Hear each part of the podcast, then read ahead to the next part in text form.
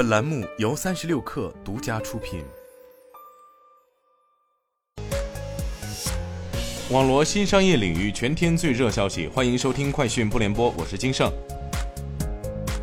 三十六氪获悉，十月二十六号，今天晚间，小米举行新品发布会，正式发布小米澎湃 OS 系统。此外，小米集团宣布全新战略升级，从手机乘 AIoT 升级到人车家全生态。喜茶在微博宣布，今天起，喜茶会逐步公开所有在售产品的配方原料、营养成分和原料溯源信息。目前，喜茶已通过喜茶购微信小程序公开了四十多款产品的配方原料。首批已完成第三方检测的产品，还同步上线了产品营养成分报告。特斯拉 Model 3今天换新版正式在国内开启交付。据特斯拉中国官网显示，目前该车提车周期为六周至九周。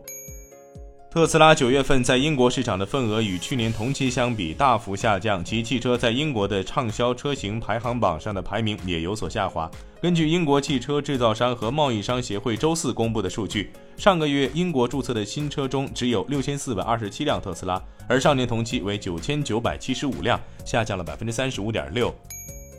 沙特阿拉伯宣布，二零二四年夏季将在利雅得举办一年一度的电子竞技世界杯，并称该赛事将包括世界上最受欢迎的游戏，并提供电竞史上最大的奖金值。报道称，体育、电子竞技和游戏是沙特二零三零愿景的一部分。沙特政府将斥资数千亿美元，实现该国的经济多元化，并逐步减少对石油的依赖。